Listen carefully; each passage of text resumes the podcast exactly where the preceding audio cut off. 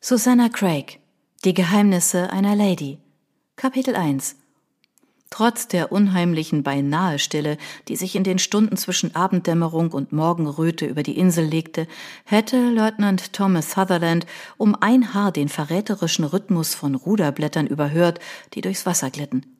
Verdammt und verflucht! Wenn er nicht acht gab, würde er nach so langer Zeit doch noch dem Feind in die Hände fallen oder der Gnade seines Generals ausgeliefert sein, sobald er dem erklärt hatte, dass durch den Duft von Blüten seine Pflicht in Vergessenheit geraten war. Sieben Jahre Dienst in Dominica hatten seine Konzentration geschärft, da Augen und Ohren stets auf den wahrscheinlichsten Landeplatz der französischen Flotte ausgerichtet waren. Er hatte sogar gelernt, das Surren und die Stiche der verdammten Moskitos zu ignorieren, auch wenn die eine besondere Vorliebe für sein Blut zu haben schienen. Aber vielleicht lag es ja auch am Whisky, der sich seine Adern in gleichem Maße mit dem Blut teilte. Doch in der gesamten Zeit war er nie dahinter gekommen, wie er über jenes süßliche, sinnliche Aroma hinweggehen sollte, das nachts schwer in der Luft hing. Nachtblühender Jasmin, dessen Duft bei ihm eigentlich keine Erinnerungen hätte wecken dürfen. Erst recht keine Erinnerungen an eine kleine Engländerin aus Sussex. Mit finsterer Miene, die zu drei Viertel Napoleon und zu einem Viertel ihm selbst galt, zwang er sich seine Aufmerksamkeit auf das momentane Geschehen zu richten – Aufmerksam suchte er die geschützt liegende Bucht nach der Ursache für das Geräusch ab. Auch wenn der abnehmende Mond kaum mehr war als der Rand eines Fingernagels, genügte er, um die kräuselnden Wellen nahe dem Ufer in einen silbrigen Glanz zu tauchen. Ein breiterer Streifen Licht erfasste die Gischt dort, wo sich weiter draußen die Brandung brach. Dann endlich machten seine Augen die gesuchte Bewegung aus. Ein Skiff bewegte sich unruhig im Wellengang.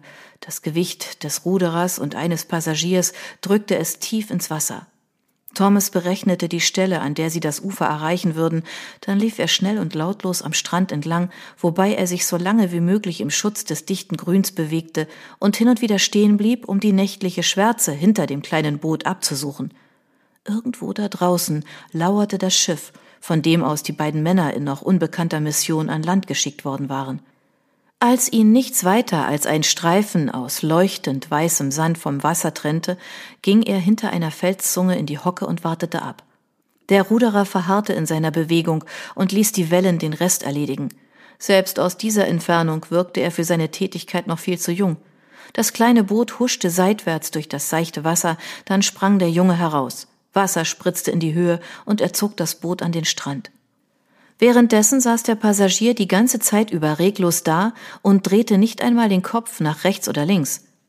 Aber kaum, dass das Skiff sicher auf dem Sand lag, verließ er es mit einem Satz und stand da, um zunächst den Strand, dann das Gebüsch und schließlich die weiter entfernten Bäume genauestens zu betrachten. Er versuchte nicht, sich vor den Blicken zufälliger Beobachter zu verstecken, so als sei das, wonach zu suchen er hergekommen war, auch das Risiko wert, entdeckt zu werden. Auch er war noch ein junger Mann, wenngleich auch einige Jahre älter als der Matrose, der ihn soeben an Land gebracht hatte. Er mochte 20 oder 22 sein. Dass er die makellose Uniform eines Offiziers der britischen Marine trug, änderte nichts an dem Argwohn, den Thomas für diesen Mann und dessen Absichten spürte. Die beiden Neuankömmlinge unterhielten sich so leise, dass er die Worte nicht hören konnte. War es Englisch oder Französisch? Das ferne Tosen der Wellen übertönte völlig den Klang ihrer Worte. Nach diesem kurzen Gespräch stieg der Matrose wieder in das Skiff und machte sich so flach, dass man ihn nur mit sehr geübtem Blick bemerken konnte. Der mutmaßliche Offizier drehte sich um und überquerte den Strand in Richtung Wald. Der Weg, dem er folgte, verlief keine fünf Schritte von der Stelle entfernt, an der Thomas kauerte. Ohne den Mann aus den Augen zu lassen, zog Thomas sein Messer aus der Scheide und schob es in den Schaft seines Stiefels. Sie bewegten sich im Gleichschritt so dass jedes von Thomas verursachte Geräusch von dem überdeckt wurde, welches der Mann vor ihm machte, während er sich durch das ihm fremde Gelände mühte und dabei mal auf dem lockeren Sand wegrutschte oder unbekümmert Muschelschalen unter seinen Schuhsohlen kleintrat, während er mit den Beinen am raschelnden, trockenen Gras entlangstrich. Stück für Stück schloss Thomas zu ihm auf. Schließlich gelangte er zu einer Lichtung, auf der eine kleine Hütte stand. Sie war auf Pfählen errichtet worden, um den heftigen Tropenstürmen widerstehen zu können. Die Hütte war für Thomas das Basislager für seine Erkundungsgänge, doch er hatte auch Räumlichkeiten in Rousseau, wohin er sich immer dann begab, wenn er Informationen anderer Art benötigte oder Nachrichten versenden musste. Der Fremde sah sich gründlich um, betrachtete zuerst das kleine Bauwerk und spähte dann in den dunklen Wald ringsum. Als er einen Fuß auf die unterste Sprosse der Leiter setzte, die zur Tür hinaufführte und im Begriff war, die nächste Sprosse zu erklimmen, da sagte Thomas, da, wo ich herkomme, ist es üblich, dass man wartet, bis man eingeladen wird. Der unerwartete Klang einer menschlichen Stimme erzielte genau die Reaktion, auf die er gehofft hatte, denn der Mann wirbelte abrupt herum, verlor den Halt und fiel zu Boden, noch bevor er Thomas Position bestimmen konnte, der im nächsten Moment nicht weit von ihm entfernt aus dem Schatten hervortrat. Himmel und Hölle, keuchte der Mann, dem vor Schreck und durch den Sturz von der Leiter die Luft aus den Lungen gepresst worden war. Was soll denn das? Sein verunsicherter Blick wanderte zwischen Thomas einfacher Leinenkleidung, der primitiven kleinen Hütte und der gekrümmten Klinge seines Messers hin und her. Als man mir sagte, dass Sie schon viel zu lange hier sind, Sutherland, da haben Sie nicht übertrieben. Der Mann hatte die Sprechweise eines Lehrers an einer Privatschule. Sein englischer Akzent war fast schon so tadellos, dass man ihn kaum für echt halten wollte. Thomas kam noch einen Schritt näher. So, und was hat man Ihnen sonst noch gesagt? Ich hoffe, die Parole hat auch dazu gehört. Parole? Ich bin Captain Bancroft von der Colchester. Ein verzweifelter Unterton prägte seine jetzt gedehnte Sprechweise, während er nach hinten zurückwich und wie eine verängstigte Krabbe auf der Flucht wirkte. Ich überbringe Ihnen eine Depesche von General Zebediah Scott.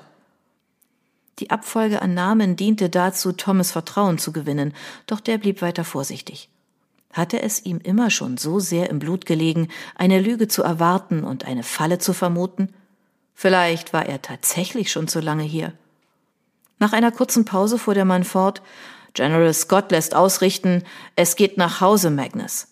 Obwohl er sich in einer unterlegenen Position befand, betonte Bancroft, sofern er wirklich so hieß, die Nachricht so, als würde er sie auf keinen Fall wiederholen wollen, nicht einmal, wenn er mit einer Klinge bedroht wurde aber ein Wiederholen würde auch nicht nötig sein, denn Thomas hatte ihn klar und deutlich verstanden. Er selbst zeigte keine Regung, um sich nicht anmerken zu lassen, wie sehr ihn diese kurze Nachricht innerlich aufgewühlt hatte. Bancroft schien Thomas regungsloses Verhalten als Ratlosigkeit zu deuten, daher wagte er es, sich ganz leise zu räuspern. Ich gehe davon aus, dass Sie den notwendigen Code besitzen? Nach einer betont langen Pause sagte er schließlich Nein, denn diesmal war kein Code erforderlich, um die Nachricht zu entschlüsseln.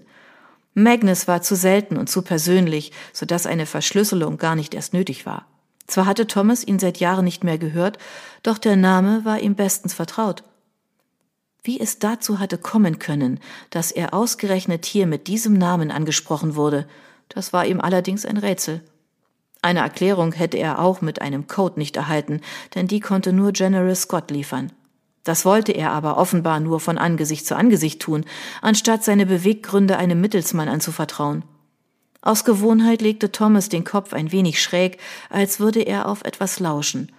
Allerdings überschlugen sich seine Gedanken momentan so heftig, dass er außer dem Rauschen des Bluts in seinen Adern nichts hören konnte. Zu seinem Glück war er aber nicht von all seinen Sinnen im Stich gelassen worden. Ein Hauch wie von einem Parfum stieg ihm auf einmal in die Nase. Wieder war es der nachtblühende Jasmin, und wieder weckte der Duft eine vertraute Erinnerung. Das Gesicht einer Frau, die zu ihm hochsah. Nussbraunes Haar, volle Wangen, blaue Augen. Er versuchte, das Bild aus seinem Kopf zu bekommen. Großer Gott, was hatte. Aber ja. Was genau hatte denn überhaupt die Zweige dieses infernalischen Gestrüpps in Bewegung gesetzt? Es ging kein Windhauch, und sie waren schon zu weit vom Wasser entfernt, als dass die vom Ozean kommende Brise den Duft mit sich hätte tragen können.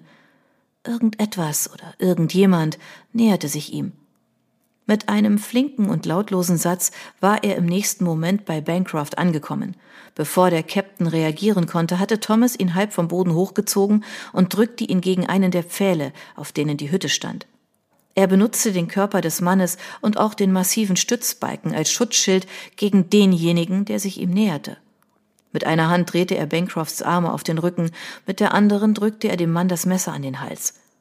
Mein Gott, wimmerte Bancroft, was fast wie ein Stoßgebet klang. Allein dadurch, dass der Mann schlucken musste, wurde sein Hals gegen die Klinge gedrückt. Widerwillig veränderte Thomas die Haltung seiner Hand. Er verspürte nicht den Wunsch, Blut zu vergießen, jedenfalls noch nicht. Einen Augenblick später stürmte der fast schon vergessene Matrose auf die kleine Lichtung und suchte nervös jeden schwarzen Schatten ab. Auch wenn der Junge noch keine zwölf Jahre alt zu sein schien, konnte Thomas ihn nicht als harmlos abtun, hielt er doch ein Ruder hoch erhoben. Mit leiser Stimme begann Thomas zu reden, bevor der Junge ihn in der Finsternis ausfindig machen konnte. Lass das Ruder fallen, Junge. Seine Worte machten den Jungen auf die gefährliche Situation aufmerksam, in die sein vorgesetzter Offizier geraten war. Das gleiche fahle Mondlicht, das vorhin die Wellen in einen silbernen Schimmer getaucht hatte, wurde nun von Thomas Messer zurückgeworfen.